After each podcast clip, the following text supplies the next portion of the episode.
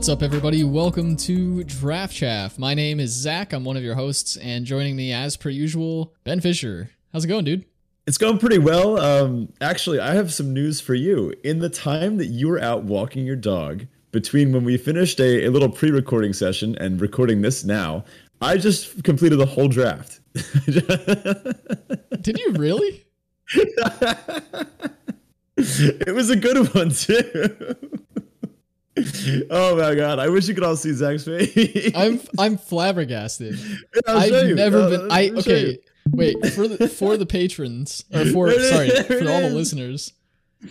Wow, for the it actually is a good draft too. Jeez. for the listeners, oh, I was outside for a prob. I didn't time myself, but that felt like about five minutes. Might have might have been that long.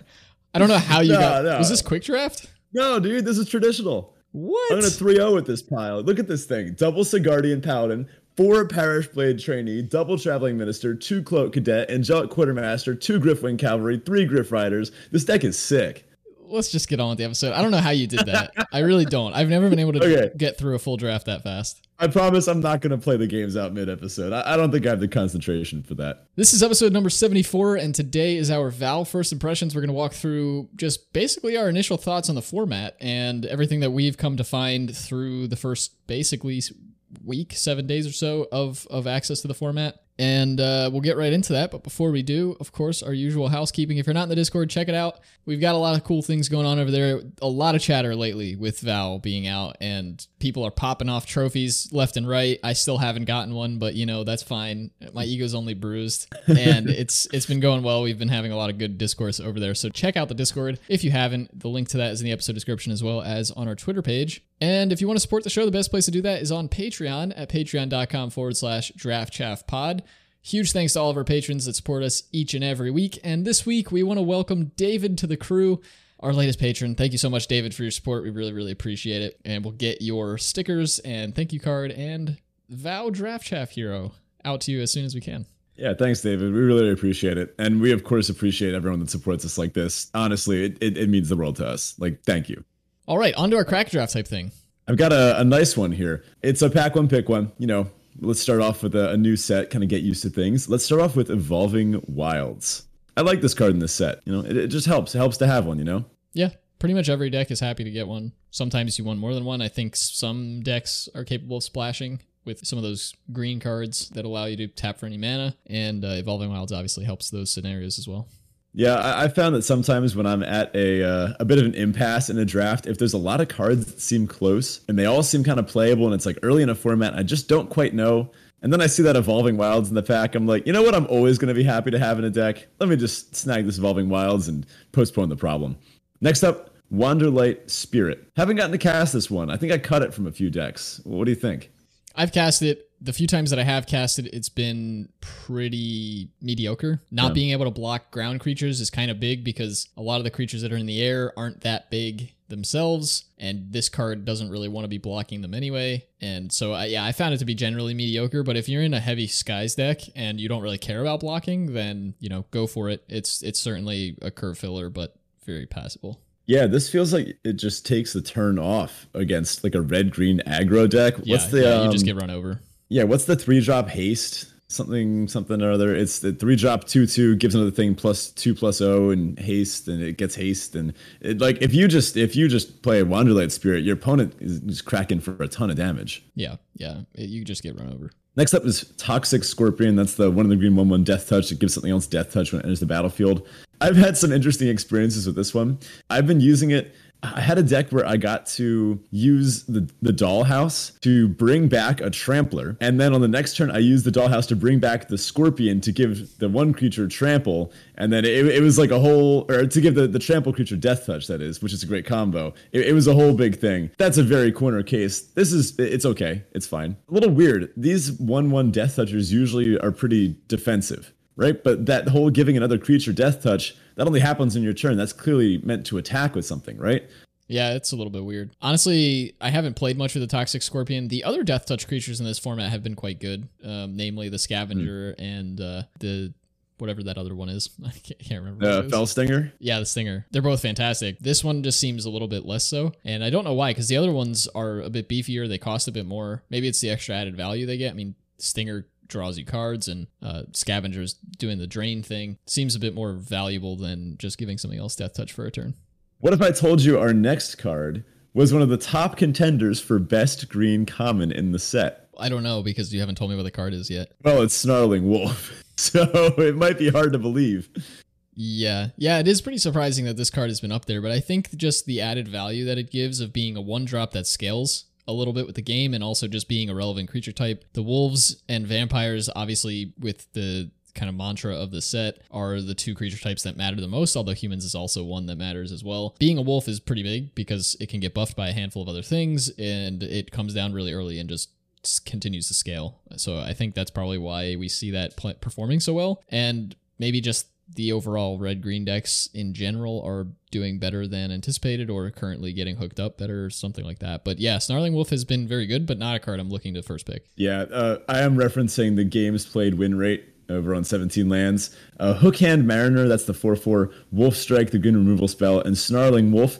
They're all around 55%. Hook Hand Mariner is at 55.1, Wolf Strike is at 55.0, and Snarling Wolf is at 54.9. So a surprisingly tight race. I mean, it's still early in the format, but we're starting to get a lot of data in on these commons, and it's looking like uh, like the Wolf is, you know, way better than in the previous set. Turns out a 3 3 just kind of matters. And attacking early, like you mentioned, yeah, it's got threat of activation too. Next up, we've got Ragged Recluse. Nah, it's good in blood, I guess. It's fine in the life gain, or the, sorry, yeah, the blood decks, but even the backside isn't like tremendous. Most of the time, I find that it you do the work to get this flipped, and then it's a three three that you want to attack, and then you can't actually attack with it because your opponent plays like a one four, or I mean, I guess in that scenario you'd attack with it, but you know what I mean. Like the, it just gets, it yeah. seems like it gets shut down enough that the uh, ability on the backside doesn't actually matter, and then it's just like a dumb three three. Yeah, you'll put one in if you're playing like a heavy blood deck, right? Yeah. If you can just make a ton of blood tokens, but it's not impressive.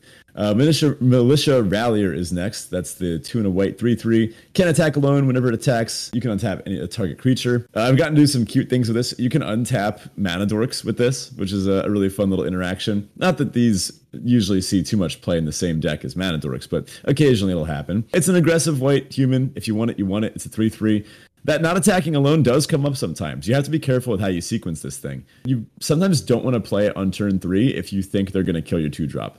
You know, if, yeah. if, they're if they're leaving up that mana uh, to potentially a braid and they're looking to play the long game and they maybe have like a four four in hand or something, they might just go, okay, I can keep that thing at bay for a few turns. Uh, I'll tap it down or something like that. Uh, so it, it, there's some risk involved here, but it's usually just a three three with upside. Yeah, I had that happen to me today. I I went Perisher into Militia Rallier and they just used the shock on my my Perisher and I was just like, oh, okay. Next up, Lacerate Flesh. Four in a red sorcery deals four damage to target creature. Create a number of blood tokens equal to the amount of excess damage dealt to that creature this way, which is kind of funny, but you know, this will sometimes get you a few blood. I mean, you don't often want to spend a five mana kill spell on like an X3, but at least you get a little bit back for it. Yeah, I guess if you're in dire straits, you're like, sure, I'll fire this off. But like, when do you ever want to use the spell to get the bl- like? You just want to kill the thing with four toughness. You don't want to get the blood tokens. yeah, yeah, and if you need to do that, you can. Just the five mana deal fours are just, just so bad. much worse than the deal like fives. Yeah, I, have put one or two in my decks before, and they've it's a removal spell, but when they've got a five five and you've got this in hand, it's an embarrassment. Also, I didn't realize it was a sorcery because the last like four or five of these effects have been printed at common. So one time, I, I my opponent had like a six six, and I had a three three in this, and I was gonna I was gonna two for one myself, and then I wound up just having to chump with my three three because I realized, wait a minute, I'm just gonna die to this, and this is a sorcery, and uh, it, it felt pretty bad. Next up is a slightly better removal spell. That's Gift of Fangs, one black black. Enchants a creature, gives it plus two plus two if it's not a vampire. Or sorry, if it is a vampire. And if it's not a vampire, minus two, minus two. Do not put this on a vampire. Do not put this on a vampire. Do not try to kill your opponent's vampire with this. I, I came dangerously close. you know? I, I wonder if there's a warning thing. I, I don't know. Yeah, I would expect there probably is like a hey, do you are you sure you want to do this? Kind of screen. Yeah. But I've actually never seen anybody cast Gifts of Fangs as a removal spell. I've only ever seen it put on vampires. Like my opponents will put oh. it on their own vampires, and it's been remarkably good in those scenarios. Yeah, it's it's flexible. It's one mana, and when it is a removal spell, it's it's really nice. I like using this on the Shield Basher, the the four two, or the uh, what's the other one? The, the little dude that makes uh, one one flyers and you cast on creature spells. The four mana three two. There's some high impact X twos in this format, and Gift of Fangs just wrecks them. End the festivities is next. One red for a sorcery. Uh, it's a common. It deals one damage to each opponent and each creature and planeswalker they control. This card is garbage. I had an opponent play two copies of this in a red green deck against me. Uh, I was on green white humans. And I have to say, it, it does make uh, make short work of the the one recruit. What's that thing? Um, the rural recruit. Yeah. It just it just destroys rural recruit the turn you play it. But besides that, uh, this wasn't very impressive. This just does nothing. No, it's like an okay sideboard card if your opponent is on like mono wizard, uh, whispering wizards. and yeah, they're just yeah. generating a ton of one one flyers, but otherwise it's it's just not playable. This will be my first uh, mention of the fact that I, I'm really loving best of three in this format, and I could see signing this in, in an appropriate matchup if they've got a bunch of Gryff Riders and, like you mentioned, one one Air X one Flyers and that type of thing. Next up is Bramble Armor. Okay, so the Wolf is better in this set. Is Bramble Armor? Haven't seen it played. Yeah, me neither. I think I saw a screenshot on Twitter floating around of someone with like three Blood Petal Celebrants and then two Bramble Armors, and that's a sounds good use of an equipment. Yeah, that's that's how you do it. A, a four power first striker is sick, but no, uh, I'm not quite willing. I'm coming close to putting one in this green white deck that I was uh, I was drafting a little bit before the show. I, I could consider tossing one in there to really help with the training, get some some beef going in the early game, but nah, uh, I'm off this. Especially when it sometimes gets blown up by our next pick, our first uncommon, uh, Saw Blade Slinger. Before we get into it, pretend you didn't hear that. What's your pick out of the commons? Out of the commons, I think you know I'm I'm honestly not very thrilled with any of them. I might just take Gift of Fangs or the Scorpion or maybe just the E Wilds, maybe Snarling Wolf because of its numbers. But like none of these are exceptional. I'm really hoping the uncommons or rare are gonna pull through for me. I, I think you'll be pleasantly surprised. Yeah, I, I would probably take the Gift of Fangs here, or maybe the Snarling Wolf. I, I hate to say it. Our first uncommon I mentioned is Saw Blade Slinger. That's the four mana, four three. When it enters the battlefield, you get to pick one. You can have it fight a zombie your opponent controls, or have it destroy an artifact an opponent controls. I have uh, I've cast this a few times. I haven't actually had it do either. I was still pretty okay with it. A four mana four three is pretty beefy, and it trains really well. Yeah, that's true. Uh, next up is a four drop that I would be unhappy to put in any deck. It's Into the Night. Three in a red for a sorcery. It becomes night, which is just awesome text. Like that, that's pretty sick. Gotta gotta hand it to them there. Discard any number of cards, then draw that many cards plus one. I just don't really understand why this is a card in the set. I, I don't think this is playable, right? No. Next, we've got Ballista Watcher. Two red, red, four, three. Human Soldier Werewolf. You can pay three, tap it. It deals one damage to any target. Over on the back, Ballista Wielder. Uh, now instead, it has the activated ability two in a red. Notice the tapping has been removed. Uh, it deals one damage to any target. A creature dealt damage this way can't block this turn, and it's a 5 5. This thing is gross. This card is really sick. Yeah, yeah. I mean, it's really solid in the decks that want the wolves thing and can actually do that. I mean, the one thing that I think this set has going for it that Midnight Hunt didn't is that there are actually a lot of wolves that have good activated abilities that just want to sit back and let you do the thing, which is not Yeah. cast any spells and flip it to night. So this is one of those payoffs when you can get it to be night. I, gue- I guess this would be my first pick here, hmm but I still don't think it's thrilling. Yeah, I have liked this card quite a bit. I, I like that note about the werewolves. I think what is it, Child of the Pack? Yes, Child of the Pack is something? mm, nasty. I lost to an amazing board state from both players' perspectives to two Child of the Knights that I or Child of the Packs that I didn't realize have trample on the backside. I had Oh, yeah. exactly lethal, or I had exact enough to keep me at one when they were attacking me, and they removed one of my creatures. I didn't that was blocking their Uh, Child of the Pack that was flipped, and I didn't realize that it had trample, so I lost. Yeah, that's another one with an activated ability, like you said. I, I faced a very scary opponent that had both a Ballista Watcher and a Child of the Pack at the same time, and they just got to pick and choose. I looked at my hand, and I had a I had a Rural Recruit in my hand. I was thinking, wait a minute, I just play this. They kill both of the creatures. And if they look at their hand and decide not to, they can just make a, a 2 2 instead. Like, they, they really have a huge control over this game just from these activated abilities. Yeah, that really is the strength of the werewolves in this set. And I think that's why they're a lot better than last set. Well, anyway, um, can I interest you in a Hullbreaker horror? Why did we just spend all this time talking about this pack? Uh, I mean, I, I don't know. Maybe maybe you wanted to talk about Evolving Wilds some more. Maybe you're really passionate about it in this set. No, we're slamming the whole break, Hullbreaker horror here and getting on with our lives. Okay, okay. Uh, in case anyone was wondering, that's five blue blue. It has flash. It's a I don't know what is it like a seven seven or something. The, the power and toughness don't matter, but uh, the text says it can't be countered. Whenever you cast a spell, choose up to one. Return target spell you don't control to its owner's hand. Return target non-land permanent to its owner's hand. Those are your two choices. So if you can cast this, if you can get this thing to stick, anytime you cast a spell, uh, you get to either turn your spell into kind of like a little remand effect where you get to let's say they tap out for what is it? Grisly Ritual the, the, the kill spell the, the six mana kill spell. Uh, they try to kill this at sorcery speed. You're like nope uh, i'm gonna cast an instant. I'm gonna cast like shock or something. Uh, kill their creature. It returns that kill spell to their hand. Now they gotta wait a whole nother turn for it. Or if they have a creature like a 5-5 bounce it or if they're trying to double block this, cast a combat trick on something else, block it, and then bounce one of their things. It, this card's a mess. Like it's really difficult to lose with this thing out. Yeah, you can also bounce your own stuff, right? Oh yeah, yeah. I actually had that situation come up while playing with this. Someone had locked down one of my creatures with an aura, and I just bounced it back to my hand and recast it. The game didn't really last long enough for me to recast it, obviously. Uh, by the way, it uh, it is a 7 8 because sometimes this thing will actually get to deal damage and the game continues after it's cast, but it's a very rare occurrence. Well, with that, on to our Teferi Tibalt. This is our Roses and Thorns style of segment where Ben and I share a high and a low from the past week. So, Ben, Teferi Tibalt. Let's start it off with my modern deck, which is slowly coming together. I'm finally picking up all these pieces that I need. My local game store keeps on sending me emails that there's like modern 1Ks happening a, a bunch of weekends in the near future. And I'm like, yeah, that sounds like something I'd be interested in going to. So I'm slowly putting together the last few pieces of uh, my my black white stoneblade deck. And yes, I'm playing Grief Ephemerate because I'm a monster. And I know it's fallen off the meta a little Good bit. grief. It was never really tier one. oh man. yeah, good grief is right. Grief is good. And honestly, what I like most is that it's kind of fallen out of meta a little bit, so I'm gonna be able to really get people. Am I gonna die to the monkey a bunch? Yeah, sure but I guess I have to buy some some solitudes for that too. That card is spiked. Oh god, I gotta buy solitude. That's a pain. Anyway, I think I'll probably head over to. Uh, I'm probably gonna do a bunch of the, the cards that I need. I'm gonna get them from Cardsphere because you know Cardsphere is great. Shout out to Cardsphere. We're not sponsored by Cardsphere. We're just friends with them. They're, they're pretty great.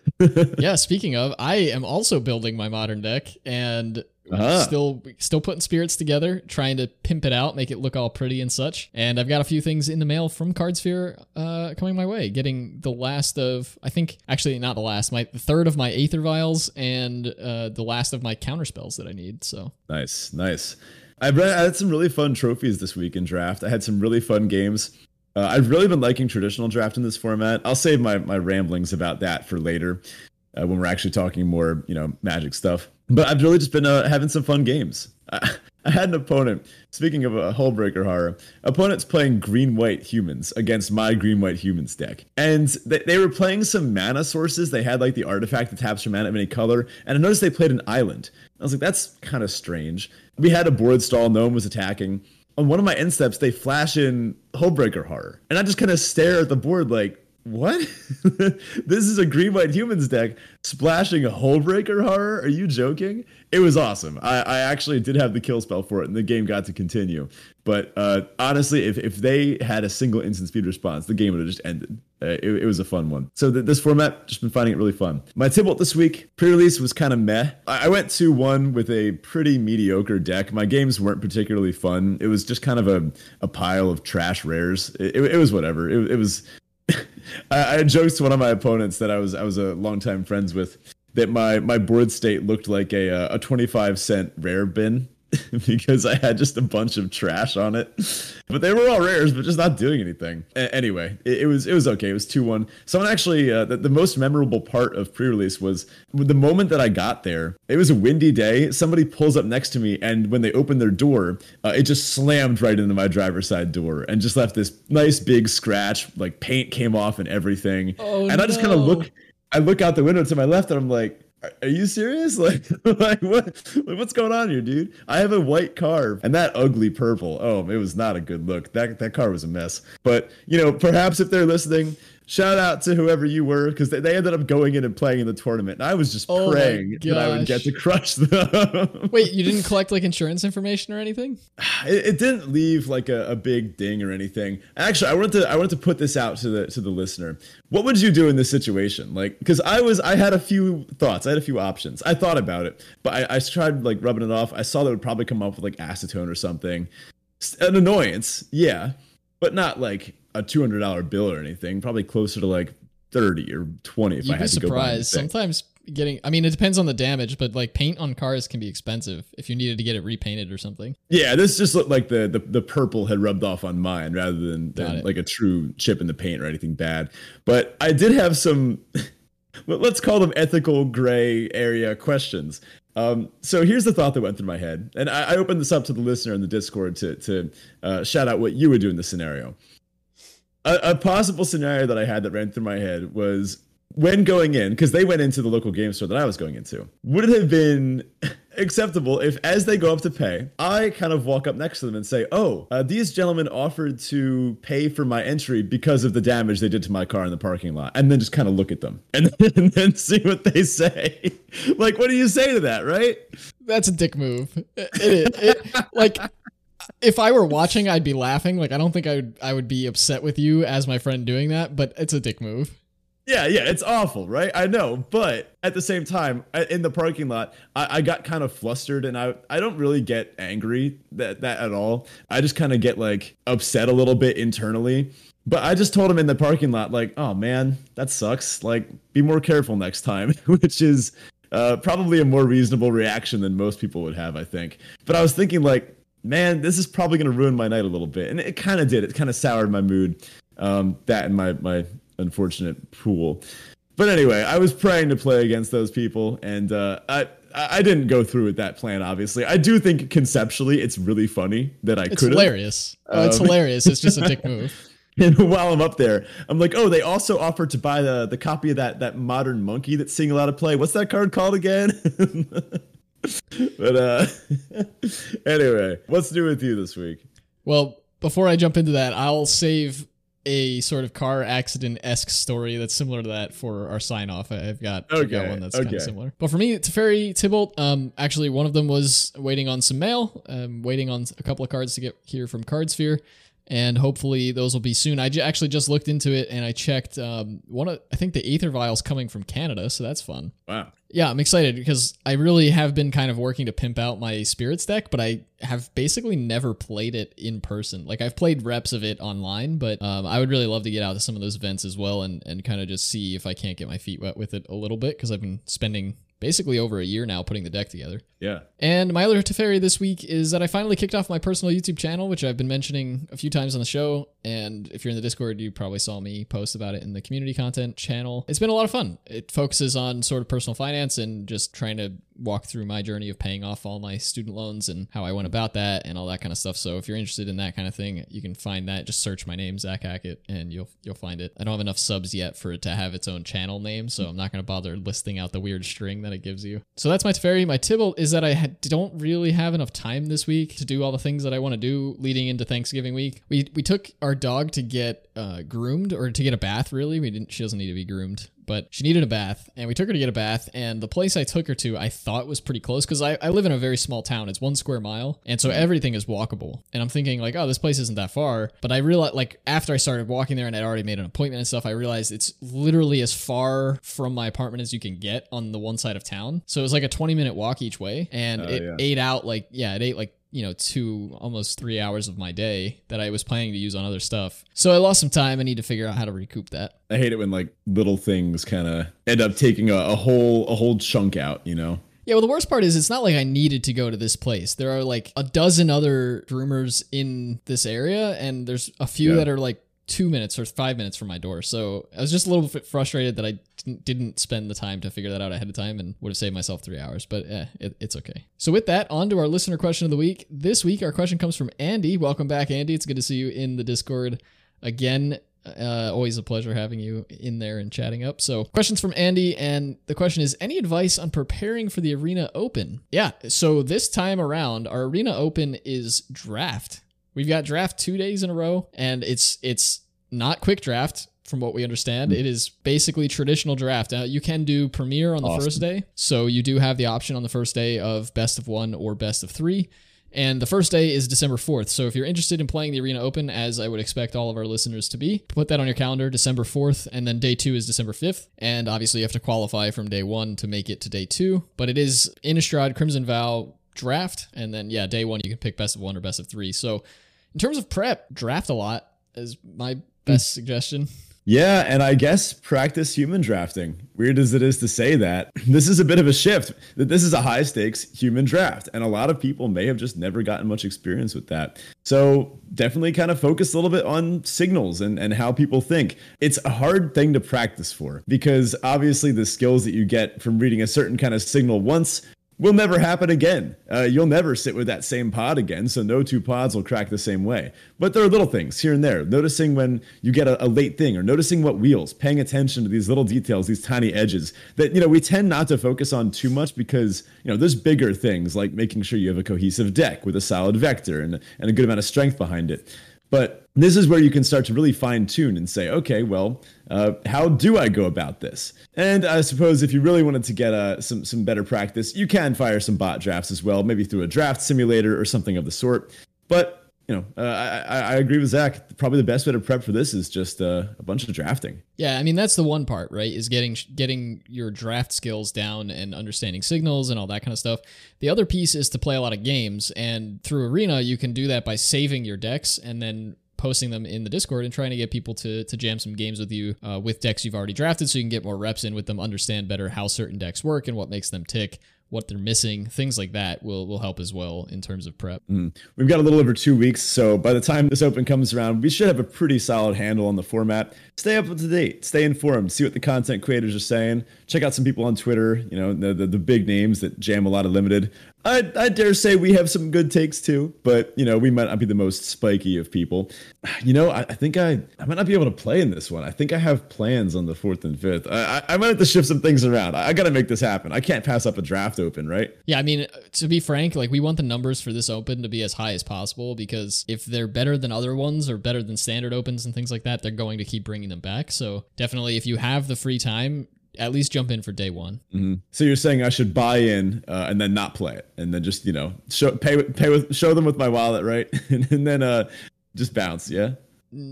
That's not what I'm saying, but I guess it's better than nothing in this case because it's something. Anyway. I don't know. We've got our first impressions for Crimson Vow. So now that we're about like I don't know what a week or how long have we been in this format? It came out like It's a week a ago, week, right? yeah. Let's talk about what we like, what we dislike, everything in between. I love this format. It's a lot of fun. This is a unique one. It just feels refreshing, especially after Midnight Hunt, where we had some mediocre archetypes. This one feels like everything actually kind of got there. Got there with an asterisk, but it's nice. Every card draws a card, you know? Like every card draws another card when you set your vectors right when you when you have these narrow decks that work well like the, the good decks in this format are insane.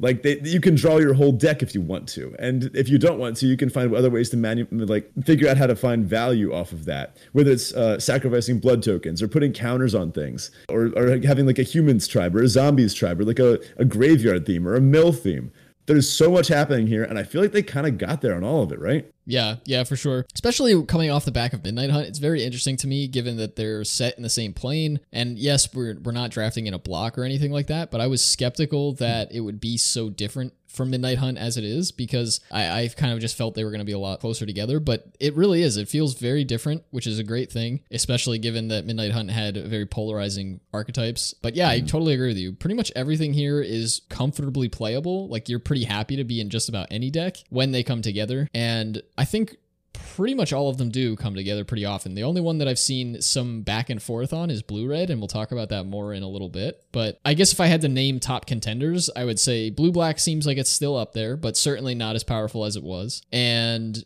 Red Green actually seems quite powerful, and then Black Red being the probably probably Blue Black and Black Red are, are the top two. But mm-hmm. With my usual bias, I've been liking white quite a bit. You can draft a pretty heavy creature deck in this format, which is nice because Thalia exists.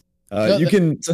That's actually, uh, you know, that's actually very, very worth mentioning because I've noticed without trying, I am often drafting like 15 or 17 creature decks without even trying. And I think a lot of that comes down to the fact that they cut instant and sorcery slots to play disturb creatures, maybe, in terms of how they broke down the set, because those now turn into non creature spells. So maybe Yeah. they were able to cut some of the typical non creature spells. But uh, yeah, I've seen without trying, like easily 13 plus creatures. See, I'm a I'm a pretty non-blue mage, so this might come as a shock, but I usually play that many creatures, and I've been playing even more. So sometimes I'll have a deck with only like four or five spells, and that's usually a little lower than what I prefer. I like to have some good removal, but removal is sparse in this format. There's only one or two good ones per color, and they get snapped up really quick. Abrade has been very nice. The, the red removal has impressed me quite a bit, minus the uh, the five drop one. The the one drop and the two drop one in Abrade and Flame-Blessed Bolt. These two have been overperforming for me. Yeah, I agree. Removal's been weird in this format. I feel like the good removal is great, and then everything else is just garbage. There's really no in between. Like even uh, some of the some of the removal spells that I thought would be really good turn out to only be sometimes kind of maybe good. Yeah. Uh, one of those being the the black one with cleave, which I was Ah, expecting to be really good, but I've every time I've played it, I've had it be awkward at some point or another. Three damage just isn't really enough with a lot of these creatures that have like four plus toughness. Yeah, there certainly are some. It's really awkward against something like werewolves, where these things are sometimes like a two five or a four four, and you look at that and go, "Uh oh, is this just three mana gain three life? like that, that's not good." I've noticed with this sparse removal, blue really got the worst of it. Blue really just has to find other ways to to go about winning the game besides like trying to lock things down, kill creatures. I've been really impressed with Chill of the Grave, which I totally knew off the top of my head, and Zach totally didn't tell me in the time that he edited out from the from the video. Uh, so It's okay. It's you a know, blue spell. I, I expect you not to memorize those. yeah, that's true. That, that, that's your department, right? So I've really liked Chill of the Grave as a way for blue to kind of close out the games when pairing it with something else, especially when you know you can actually close out games in this format. I found aggro to be a pretty solid place to start in the in the beginnings of a new format. I also just kind of gravitate towards aggro these days anyway. So I've really been liking white decks. When every card kind of has intrinsic card advantage, like I mentioned, and this was a topic from last set too. When every card in a way draws a card, then playing aggressive creatures gets better because these aggressive creature decks are the ones that can leverage those extra cards best and uh, kind of build off onto the board with them. So, for example, if you have what's the the three two the spore thing, whatever that thing is, crawler? fun, fun, spore crawler, that thing. So the three two dies into a card. I've been playing that pretty aggressively. You just start attacking with it. They eventually have to block, and you're maybe getting in for other damage too. They block that thing, and they're kind of incentivized not to. So in that case, you're just getting in for three. And then eventually they block it, you get that card out of it, and then you get to play that card right away because you dumped your hand already because you're playing an aggressive deck. Whereas your opponent might be playing a slower deck, and you can really just get in there for a ton of damage before they can really use all the threats in their hand and really get one for ones out of all the stuff in their hands or two for ones or whatever. So when you're getting more value out of your cards by playing them earlier and just kind of churning through, dumping your hand and then making sure you have cards to refill and continue to dump your hand, same general principle as last set with the white disturb creatures or, or something like search party captain right these aggressive creatures get better when uh, when there's card advantage in the format card advantage and aggro that are that are paired together are a really solid combination Yeah, I think overall my favorite archetype in, in this format has been Mardu vampires, which I Oh. wasn't expecting coming into the format to be honest, but there's this really beautiful synergy that goes on with Mardu vampires when you can make it work. In that there's a ton of life gain stuff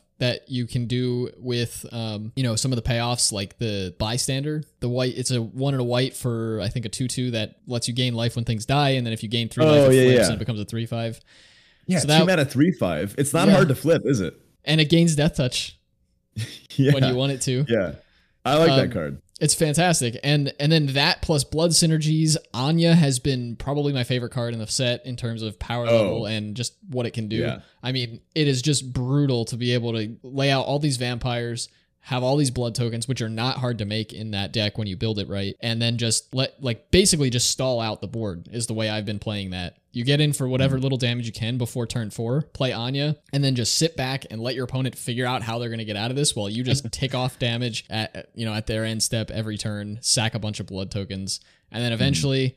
Like I had an amazing. I'll have to link it. I, I know I put it in the Discord, but I had an amazing game with with an Anje deck where I attacked out and Oh, yeah, did I a saw like this. they tried to do some blocks and then I sacked like four or five blood tokens, sacked a bunch of creatures, and killed them for exact lethal. It was just a beautiful, beautiful game, and the those decks seem to be the most puzzly in this format for me. The ones that have the most going on and just the most interesting to play out. Mm-hmm. There's a really cool two card combo in black, the Restless Bloodseeker. That's the one and a black for the one three vampire at uncommon. Uh, at the beginning of your end step, if you gained life this turn, make a blood token, uh, and you can sacrifice two blood tokens to flip into a three three that has a drain ability. That's you know that that's all well and good. But it pairs perfectly with the Gluttonous Guest, the two in a black, one four vampire. When it enters the battlefield, create a blood token, and whenever you sacrifice a blood token, gain one life. So across these two cards, you have whenever you sacrifice a blood, gain one life, and then also at the beginning of your end step, if you gain life, make a blood. You, you see how this works? This is just an, it just goes on forever. Uh, and then you pretty much just have as much blood as you want to work with. By the way, speaking of card advantage, card filtering kind of kind of follows into that, right? So these black red decks that are playing the more aggressive game plan, they're able to sift through their entire deck really quickly and find exactly what they need. Maybe at you know card parity, not necessarily card advantage like some of these other decks can do, but you know that's still good. If it wins the game, it wins the game. You don't care if you're kind of churning through your deck and uh, your opponent's drawing cards if you just kill them before they can use them. But again, back to the black white life gain deck. I gotta say, we we nailed the traveling minister, right? This card's just great. Yeah, yeah, it's really good. It's super good at enabling those little life things because a lot of them there are a handful of cards that care, like the bystander I mentioned, that mm. does care about hitting three life gained in one turn. But I mean, all most of them care about is gaining life at some point. So this is a nice way to just tap gain one. Sometimes you'll buff a creature that ha- that is going to train something else, so you can get an extra train trigger in. Yep. It, it, really is a very versatile one drop. Oh yeah, I had three of these out at once, uh, one game, Jeez. and my opponent was playing some red green junk deck, and it was just so tough for them to even come back. Like gaining three life a turn is a real like there's a rare in the set that does that, right? like that's a real powerful effect. Uh, this pairs really well with flyers too, as a note. Uh, something like a, a Gryff Rider, you can just turn into a, a, really beefy threat. Yeah, for sure. And then I think you know, kind of, kind of going through our show notes here, we we touched on this, but blood tokens are pretty big in this format. I mean, they basically give all of your cards cycling for mm-hmm. colorless, and we we know how powerful that has been. If you've played Ikoria, you you know about how powerful that effect can be. And then they also have all this upside, and that's another reason why I really like vampires. It's not just this resource that lets you cycle your cards these other cards have ways to use blood in different ways, like like Anje doing the drain thing, and there are a handful of different cards that care about that. The wedding security, where you can sack a blood to give it a one one counter and draw a card. Like there are lots of cool ways to interact with blood tokens that I didn't really expect. Blood Fountain has been a much better card than I anticipated it to be. Yeah, yeah. Uh, so really love any decks that can put together the blood things. Blue obviously hurts here a little bit because it really has no way to do anything with blood tokens. It does have a couple of ways to make them, but once they're on the board, all they're used for is is cycling your hand. So yeah, I would I love the decks that can use them for ways that are not printed on the card, if that makes sense. Yeah. Uh, Bloodcrazed Socialite has been one of my favorites. That's the three and a black, three, three menace. And when it attacks, you can sacrifice a blood token. If it does, you get plus two, plus two until end of turn. Oh, also, it makes a blood token when it comes in. So it's Botsy, the first one. Yeah, this has been a really beefy attacker. This thing almost always attacks as a 5 5, right? Yeah, a lot of the menace creatures in this format have been, well, pretty menacing. A lot of them are very hard to block yeah. profitably. Yeah. Like sometimes menace, obviously, menace is a keyword that enables that, but a lot of them in this set are either beefy or just have a lot going on. So I've been pretty pleased with any almost any card that has the word menace written on it. Mm-hmm. And when these slightly larger, beefier attackers are better, which I think they are in the set, effects like Sigarda's Imprisonment get a little better. We undervalued this one heavily. This card is a lot better than I thought. Uh, I'm happy to play like two or three of these in any white deck. This is the the two and a white aura. An enchanted creature can attack or block. You can pay five to an exile an enchanted creature and create a blood token. And that blood token matters. Like I found myself taking a turn off to exile the thing that I put this on just to get that blood token just for kind of efficient mana use in the future turns sure there is downside when you play against the exploit deck and again another reason i like playing best of three you really can change and tailor your game plan i side these out against exploit but again this is a really powerful effect red green werewolves just just i mean what do they do against this slap this thing on a 6-6 and they're just stuck yeah, I had a player put this on my Anje once, which doesn't feel like the best thing to do. But then you think about it and you're like, well, they they played this imprisonment on my four mana four five. Mm-hmm. So they mm-hmm. just eliminated a powerful attacker and a powerful blocker all at once.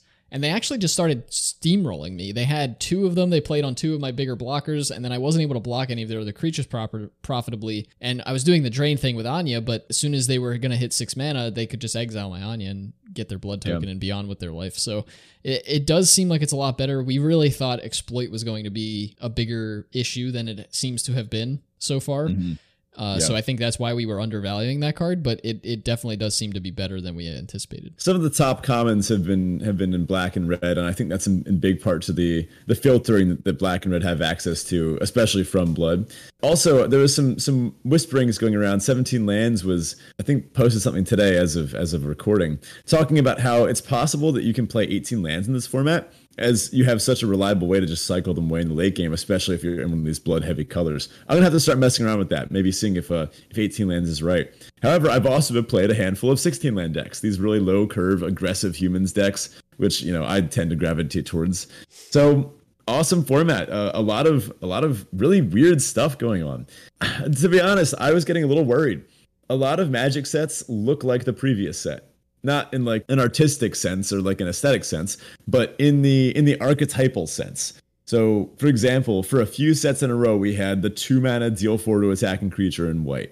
We had like the five mana deal five to a creature in, in red, right? And and all these like kind of archetypal spells, and it just kind of felt like I don't know, you know the Far Cry series of games. I know it. I've never played it, but I get what you're saying, right? It's like Yeah. just you're playing the same set with a different skin, like every set, basically. Yeah, for those that don't know, Far Cry has been milking Far Cry 3 for like I don't know the, the past decade or however long it's been since that game came out. Or, or Assassin's Creed has has some similar problems, but uh, gaming talk aside, yeah, I, I got worried for a little while that we weren't going to get these unique designs. But this is a this is a unique design. Could it be pushed further? Maybe. Am I happy with how far this has been pushed? I'd say so. I do want to talk about bombs, which are maybe a little bit of a, a, mark on the format. You get these really interesting interactive games where people are drawing tons of cards. Uh, I've had multiple games where I've milled myself out entirely, just drawn through my whole deck. Games often end at under 10 cards in library because both players are just drawing a ton of cards or milling or stuff like that. But then every once in a while, you have this really cool interactive game, and then your opponent goes, "Okay, uh, Dreadfeast Demon, pass the turn, get another six six. What you got?" And then you look at your hand, and you had been like cycling blood stuff and making these little creatures and attacking and putting counters on something or exploiting stuff, or and then you just go, "Oh, wait a minute, they have twelve power in the air now, and I'm at twelve life." Oh well, it was fun while it lasted. Yeah, I think you know it is worth mentioning. I don't feel this is a Prince format overall. Mm. There are a few really powerful bombs like Dreadfeast Demon and sometimes Blood Vial Purveyor, but there are actually some pretty interesting ways to get around Blood Vial Purveyor and then like Olivia's Mm. Attendants. And there are a few of them that are pretty bomby, but they are generally centered into black, it seems. Mm. And most of them are still, you can still deal with them. I mean, they printed Syncopate in this format. Yeah, It's a yeah, very easy way to deal with the demon. They, Oh, you're you know- saying that I have to play blue though, so. Well, that's a you problem. You should. How's a green white deck supposed to deal with this? Come on, man.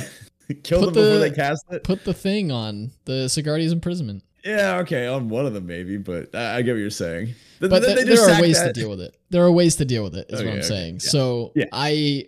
I think there are definitely some bombs that can be like, yeah, I'm gonna, I can't really lose after I've played this, but you know, I've seen some horror stories with the Blood Vial Purveyor where opponent, like you play that on four, opponent untaps, plays their fifth land, and then plays like two drop into removal spell, and they you just gave them two blood tokens, and you're just like, oh, Hmm. okay, that was pretty bad for me. I still like it as a card though. I didn't realize that it got plus one. That whole that whole nonsense about getting plus one plus O for each blood thing.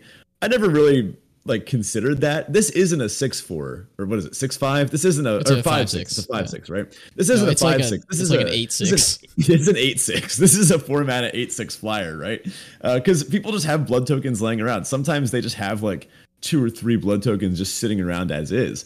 So uh, I still like it. I still play it, and I still lose to it. It's a good card, but yeah, there, there's. It, I guess it's beatable. I think the bombs in this set. I started to see some people saying that they're too much. I I think they may just be like a hair much. I don't know. There's some there's some nonsense ones. The green hexproof, the the Hullbreaker, I've beaten right? it. I've beaten it. You know, actually, I beat the green hexproof too. The the Avabruck Caretaker. I did beat that actually. Hold on. So okay, okay. So and I did actually beat the whole Hullbreaker too. Okay, okay. So you know what? I, I think it's just a hair. It's just, they're just a hair too much. You know, because I've, I've certainly had some non games, as I've also had some games where you do end up beating these awesome threats. I think they might have just hit a smidge above the mark where they were aiming. They hit very close to the mark as far as the bomb power level. In fact, I feel like I don't know what's in between a prince and a pauper. I feel like this is an uncommon set. Artisan? Artisan, I guess. There's some really, really high impact uncommons. Just a few that come to mind Archghoul of Thraben, Fell Stinger, Laid to Rest. These cards that are super impactful in specific vectors. I feel like if you manage to pick up some of these, your deck just gets really, really good. Oh, yeah. I mean, we I, at least I mentioned at the format breakdown that I was putting in my vote for Draft Chaff Hero on Fellstinger already before we got to play with the set, and I think it's still up there in contention. Like it's a really good card. But it has competition too. It does. You know? It does. Which is which is weird. And there's some even high impact commons. We're we're not talking like organ hoarders here, but a lot of these uncommons really feel like they they make the deck tick, like the kind of the core of the deck. You pick up some of these and you're just going to have some higher card quality. These are what I would say these are specific directional cards vector wise. These are very directional cards. Like you can't just put Fell Sting in random deck or Th- school of Thraben or Laid to Rest any of these. They, they all have like these specific synergies. Fell Stinger being exploit, Archghoul of Thraben being zombies, Laid to Rest being humans. But if you can take these, if you can move in on them, I, I, suppose it's drafting the hard way, right? If you're able to really narrow in on your vector and manage your draft well, you can wind up with a very, very specifically direction deck. I had one in the beginnings of the format where I had two copies of Dying to Serve, and I made this absurd deck. It's unlike anything I've played limited in in it was more like a cube deck than anything else because my whole deck was just based around how can I discard cards? How can I find ways to just dump stuff out of my hand? So making a ton of blood, getting a bunch of looting effects. I played the rare card draw spell that makes you reduce your hand size. And sometimes I cast it intentionally to reduce my hand size so that I have to discard on end step to trigger dying to serve. Like, that's awesome. These are very, very specific vectors, though. Uh, and I think for the most part, the uncommons enable them. So, speaking of these very specific vectors, let's dive into some of them. We'll coast through. I mean, we've talked a lot about a lot of them already, so we won't dilly dally too much. And before we get into this, I actually want to throw out a little bit of a hot take here. Mm. I maybe not maybe not I, I you know i feel like the sentiment here is generally the same across the board i've i've heard a few people say they don't like this format but mostly people seem to be enjoying it. I think they should have just printed Crimson Vow, like given us three months of Crimson Vow and just ignored Midnight Hunt altogether. Like, why did they bother printing Midnight Hunt? Oh wow. Yeah, that's a that that's a good take. I like it. Just forget that last thing. This is the this is the real thing. That last one was that was the appetizer. This is the main course, right? Like, because I mean, even from a standard perspective, like they didn't print anything that seemed groundbreaking or like from a constructed perspective this this set seems to have all the fun cards in it. Yeah that's true. A lot of the cards in this set are starting to see little constructed stuff here and there. I don't know. Green white got Katilda last set. Sure. Yeah no i think you're right. Uh, this this is really the impactful one. I don't think we're talking Eldraine levels but there's certainly some powerful cards and definitely some ones that'll see standard play possibly even older formats too. All right so our first vector we want to look at here is black white. It's probably one of the stronger uh, formats in the probably one of the stronger decks in the format. We obviously we talked about traveling minister, a very very good card in that archetype, and I mean not a linchpin, but it's a big enabler for it. So definitely try to pick those up if you're playing black white. Uh, pairs really well with flyers, uh, of course, which the life gain deck has a lot of. There are a lot of flyers in white this go around, so keep an eye out for those. And then obviously when aggro is good, life gain is just a good way to get out of that. We've seen that with the decayed tokens and how good life gain was to mitigate those things. I think we're not really starting on 16 anymore. like we were in Midnight yeah. Hunt, you know, the the artificial 16 life start, I guess. But mm-hmm aggro is still a thing. You can still die pretty quickly in this format. Yeah, as a as a part of that that majority that aggro bunch there, uh, I will say personally that when someone drops a flourishing hunter or a Bramble Wurm, I just go, oh man. Now what am I supposed to do? I start looking at my deck list and I go, do I actually have a way of killing this? Because if not, I might just be dead here. The, the ability to gain anywhere from three to maybe six life off of these things really solid. But again, with, with life gain, uh, again, outside of the, the green archetypes, just with black white itself, the, the courier bat. If you haven't had a turn where you get to go gain a life with minister, play courier bat, get back Courier Bat, play Courier Bat, get back something else. Oh man, uh, this kind of has a, a, nice little flying sub theme. The Heron, the Bat, they're nice little commons, uh, and you can soar over the skies. Really put uh, your life total out of reach of the maybe beefier decks in the format. But this stuff happens fast. Like these are three and four drops, and and you can really start to get in, especially if you're buying time with a a turn one minister. Next up is red green, and red green is a little bit weird given that it's vamp it's it's werewolves in the vampire set and it, it also has some weird stuff going on in terms of the power toughness breakdowns but it's definitely better and more fun to play than it was in midnight hunt i mean child of the pack is yeah. a real beast we talked about the the ballista watcher and voltaic visionary actually feels like a very good card as well pair that with mm-hmm. like reckless impulse where, where you're getting these extra cards because i think one of the big problems in midnight hunt was that red green didn't have all that much inherent card advantage and i don't think it does here either there are a few cards that do things like child of the pack and the wolf that lets you tap to deal damage equal to the number of wolves you have but you also get cards like reckless impulse where you just are able to fill your hand back up the next turn and and really just deploy out a bunch of threats so yeah i've been really liking werewolves i haven't actually been able to draft it myself but I've played against it a handful of times and it seemed to go to every single time. Next up, we got blue black. And like Zach mentioned earlier, this wasn't quite the beast that we thought it would become. It's just, you know, fine. It's solid.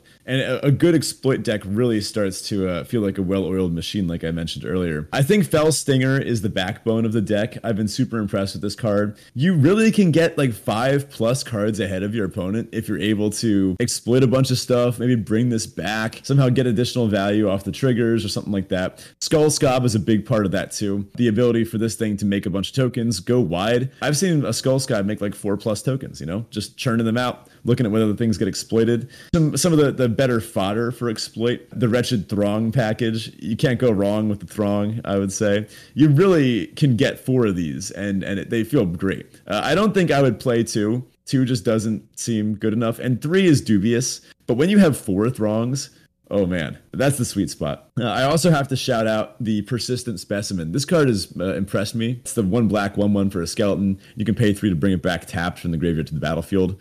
This is a nice exploit target, better than I thought. And while the throngs you can eventually run out of, can't run out of this thing. It's going to come back and uh, fuel your exploits well into the late game. Uh, honestly, you can't deal with it. It's it just kind of makes sure that all of your creatures naturally get their exploit triggers. And we we talked a lot about red black already, but obviously some of the the cards that really fit into that archetype best are things like Blood Petal Celebrant, Gluttonous Guest has felt amazing in those decks. Blood Socialite, Wedding Security, Vampire's Vengeance, all of these types of cards have been very good. It's kind of a pleasant surprise given how bad werewolves were in the last set. I was a little nervous that vampires weren't going to be that great here, but they really are. They feel fantastic to play. You can build aggressive versions of the archetype. Like the the Vector has an aggressive slant. It also has a kind of gum up the board, sit back, and just let me get blood value. Uh, blood is obviously a great mechanic to ensure that an aggro deck doesn't run out of gas because you can keep filtering lands and things like that. Probably the best deck in the format. It just has all the actual powerful cards. It's got the removal and abrade and bleed dry, Flame-Blessed Bolt, uh, hero's downfall, mm. cards like that. Whereas the other colors really don't seem to have very much good removal. Wolf Strike is the other one that comes to mind in terms of the other colors. That's actually really good in just about every scenario. But pretty much all of the good removal is centered in these two colors. Next up, green white counters and humans. Just a match made in heaven. I could draft this deck all day, and in fact, I did. this deck might not be the strongest, but it can get off to some of the fastest non-red starts in the format. Again, I, I really do tend towards these aggressive decks in, in recent limited sets. I mean, if they're going to keep giving me cards with good card advantage built in, I'm going to keep beating people's faces with them, right? I really like Laid to Rest. Uh, the, the humans themselves, like the actual creatures, they don't have a ton of intrinsic card advantage. They not like Midnight Hunt, where they had Disturb, or they said draw a card, or you could leverage them in interesting ways. The Laid to Rest kind of makes up for it as a single effect. I mean, there's not really ways to remove it. So once you stick that thing, then any of your your humans dying just draws you a card, and naturally a bunch of them will have counters on them. So then you just gain some life too. Parish Blade Trainee feels like a pretty key component of this deck. And uh, I've, I've really been liking Gryff Rider as well. Uh, I, I've gotten quite a bit of experience with this deck. I think you want to play two to three combat tricks, ones that affect power and toughness. Weirdly enough, uh, I've actually found Witch's Web and Massive Might. You want three copies total, I think, uh, of of some combination of these tricks. You can really get people, especially when people are actually trying to block in this format, trading one or two mana for their like four or five mana, two five or one five or whatever, one four, whatever people are playing. That's a good exchange. And then the last archetype or vector we wanted to talk about here was blue red. Um, blue red isn't one I've had the opportunity to draft very much, but it's been probably the most, I guess, influx vector of the art of the format that we've seen so far. Some people have been really into it. I know, I think it was Lord Tupperware tweeted that out of the nine blue red drafts he's done, eight of them were trophies. So there certainly is a way to build the deck such that it does really, really well. I haven't been able to draft it myself yet, but it does seem that the power is there. You get a lot of removal in red. Then you have cards like Cruel Witness and Whispering Wizard to kind of make value off of all of those cards. And then you can use things from like the artifact side to kind of slow things down and also keep getting value out of them. But I haven't found the secret on this yet. I, am not too sure if you've doesn't sound like you've really drafted it too much either. Yeah, I had the one absolutely busted version where I was splashing for Anje and I had the the Hullbreaker horror and I had all this nonsense removal. But that felt like just a pile of good cards. I, I was playing like a standard tap out control deck or, or, or like draw go control deck rather. That, that that deck was awesome. But as for really making Blue Red tick, I'm not super convinced yet. I'd like to see some more people do it. Again, this is not my wheelhouse. I can crack a green white deck in like two seconds flat. But again, this one I'd like to see some other people. Honestly, if you keep trophying with it, toss your trophies in the Discord. If you have your insights, share with us because uh, you know we're not experts. We're curious what you think.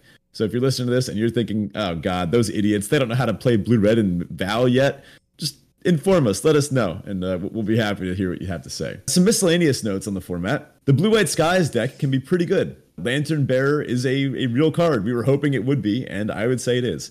Uh, seeing a turn one Lantern Bearer sometimes is a, a grim omen, especially when it gets occasionally suited up. People are playing auras in this format, which I find a little strange. I don't know, removal is a little sparser, it's a little weaker. So I think some people are starting to slip in their typical approach to playing auras unlimited. I don't. but I mean, there's multiple four mana auras that I have seen people cast. And, and I'm not talking about like I'm not playing anyway. I'm I'm talking like high mythic or, or high diamond tier. Like people are playing these auras, which is surprising, but uh, an interesting data point nonetheless. Yeah, we also noticed that board wipes have been a little bit less great than usual. I mean, when all these cards are generating tons of extra card value or card advantage, your board wipe like they've already done their work um, sometimes mm. you'll see that like there's a board. I I've noticed that the wolves deck can typically build out a big board pretty quickly once it gets going, and so sometimes board wipes are pretty good in that spot. I did play a deck with by invitation only, which mm. seems to be like the the board wipe in this set. It's pretty much the best one, and I had a Sorin in that deck as well. Oh wow! So it was able to generate flyers and and have some extra creatures, but it's really hard if your opponent can keep up with you in terms of parity for that card to really be working. I mean, it's a board wipe, so just like any board wipe, you know, if, if you you sometimes have that upside of being able to leave a creature or two behind. But yeah, it seems a little weird when when your opponent's just like, okay, well then I'll just sack all my blood stuff, filter all these lands that are in my hand, and now I can redeploy before you get to because you just spent your turn board wiping. Yeah, those haste creatures in the format too, some even at lower rarity. I actually played in my sealed deck. I had by invitation only and Path of Peril, which I thought was sick. I, thought I was going to play this cool, controlling mid rangey, blow up all your stuff. But every time I would cast a board wipe, it passed back to my opponent's turn. They would drop two creatures, and I'd be like, "Oh, wait a minute, this isn't good." They, they've already gotten their cards back from from the the, the creatures that they, they played, like you mentioned. I'm like Spore Crawler, just just terrible. if you're trying to board wipe and your opponent has a Spore Crawler, uh, you almost don't want to at that point, right? Yeah, it feels pretty bad. There, luckily, there aren't that many around. I think it's really just those two, right? Path of Peril and by invitation only. And then there are some of those like mass, like Vampire's Vengeance and stuff that like hit a bunch of things. But yeah, I will say Vampire's Revenge has been awesome. I, I really like this card. I'm super high on it. You can build around it to break the symmetry really well. I mean, if you just play it in a Vampire's deck, it'll be good. Uh, but you can play in really any red deck. You just make sure you're you're playing a few X3s and make sure you have some vampires. You know, do a little bit of deck building thinking. You know, don't just toss this in a deck where you have a bunch of two two non vampires, right? But if you can play this in a vampires deck or in a deck that doesn't care about dealing two to too much, or even honestly just as a cheap board wipe, I found this card pretty tough for some of the other decks to beat. Uh, humans get really punished by this. And just kind of one last little note keep an eye out for good uncommons. They seem to be really good determinants of success for decks in this format. Just think about all the powerful ones we've mentioned just in this episode alone. Pick up those uncommons early. whatever they are, and and lean into your vector. I think we'll probably investigate this more as the format plays out. But I'm, I'm smelling like uh, some pretty narrow vectors here. When you get when you go deep with uncommons and maybe even rares, you get paid off. Well, that does it for us this week. Thanks so much for listening. We really appreciate you spending your time with us. And hopefully, you've been enjoying Vow as much as we have. I, I know Ben and I both have been really enjoying it, and we'd love to hear about how you're enjoying it or not in the Discord. So check that out if you're not in there already. If you are, be sure to say hello and let us know what you think of the format and also answer Ben's question from his Teferi Tibble about cars and stuff. And if you want to support the show, you can do so on Patreon at patreon.com forward slash draft pod. That is the best place and really the only place to support us directly. And we really, really appreciate all of you folks over there on the Patreon who are helping us continue to do this day in and day out. If you want to reach out to us outside of the Discord, the best place to do that would be on Twitter. You can find me at Zach E. Hackett. You can find Ben at betafisch1. And you can find the podcast directly at DraftChaffPod. Thanks, folks, and we'll talk to you next week. Enjoy your Thanksgiving. See ya. Okay, before we go, uh, you got a car story, and then I've got a a hot topic to debate. But you first. All right, so the car story I'll try to tell real quick. Uh, when I was in high school, I used to drive to school, and sorry, I was fixing my sock, and we Okay. we went to school in a short town. Ben and I went to the same high school, and uh, traffic is very minimal during the school months in this town. And I was driving, and we got to a light, and the light turned red. I stopped at the light. I was the foremost person in line at the light, so I was going to be moving first when it turned green. And I was turning onto for Ben, I guess, you know, it was like Third Street or whatever, whatever road, the Yeah, sixth or okay. whatever. I don't know, right right there by the school. And I was turning on making a right onto this road, and I make the right, and there's a bus in the middle of the road. So I could have, and then there was a car parked next to me. So there, I could have slowly eked by him, but I had Mm. moved quickly, made the turn, realized he was there, and slowed down to basically a stop. But I was, it was like a rolling stop to Okay. to let the bus do the thing. Well, the guy behind me wasn't paying attention. He was making the turn in an FJ Cruiser, the big Toyota SUV, and I was in a small Honda Civic from 2000. And he rear-ended me. And it was one of Mhm. those situations where if you've ever been in a car accident, I'm sure you know that this this is how it kind of goes, but when you're in the car and you get hit by another car, it always feels much worse than it is. Like at least that's been my experience. Like it, it felt like he completely destroyed my trunk, like ran right through my car kind of thing. It it was a Uh-huh. heavy impact. My sister started crying. I was flustered. I didn't really know what to do, so I just kept driving. I Oh didn't man. even stop. Uh, and then I got out of the car when I got to the school and I called my dad and I was like, "Hey, I just got hit." He was like, "Did you get their information?" And I was like, "No, I'm an idiot." You know Oh, that man. sort of thing. But it it felt like he had completely destroyed my rear fender. There was actually just like a little chip of paint, not even a dent. was say, I don't chip of paint. even. I don't even remember this happening. So clearly, it wasn't like that big an impact. I would have known if your car got destroyed. Yeah, no, it wasn't a big deal at all. But it felt like he completely destroyed the back end of my car. Huh. Well, I guess. Uh, but wh- wh- what's the takeaway here? Car accidents aren't that bad. No, it's like maybe just get information. Like if somebody ruins your stuff, you should probably figure out how they can fix it in some way, shape, or form. Um, if Yeah, it's something expensive like that. Uh, so you, what you should have done was go back and uh, ask the guy to buy you like a, a booster or like a, a bundle or something. Oh come on, Recoup on! that monetary value. at least. okay, you could have gone for a whole box, I suppose. So one last thing before we let everyone go here, uh, uh, some some controversy has been brewing about Innistrad double feature, something that we were both pretty pretty hyped about. Uh, personally, I was I was planning on buying a box. I thought this idea sounded awesome. It's like block constructed all over again, and uh, really yeah. So recently, uh, some trending topics on Magic Twitter. People have been less than impressed with Innistrad double feature for a handful of reasons.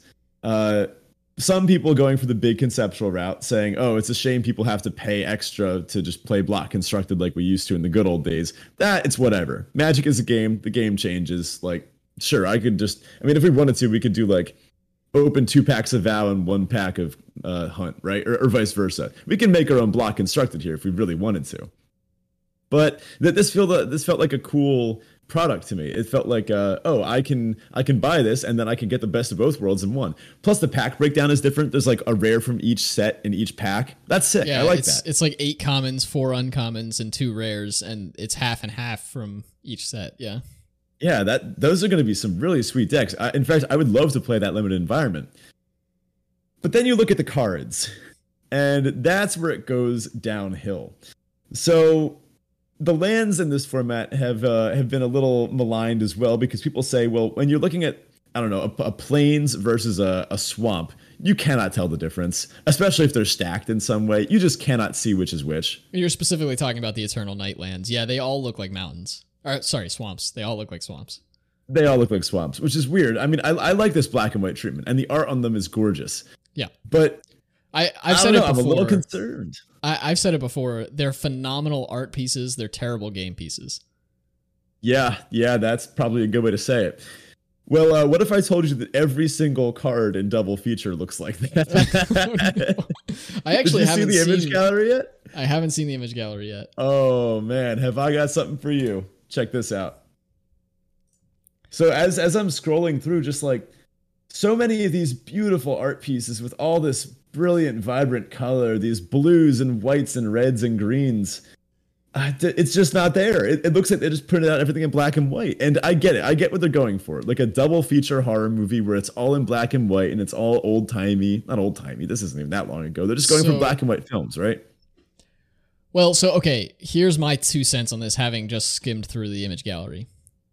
I Mhm. I actually like this this uh Ah. this finish. Uh-huh. So what these have that the lands didn't is an actual colored border.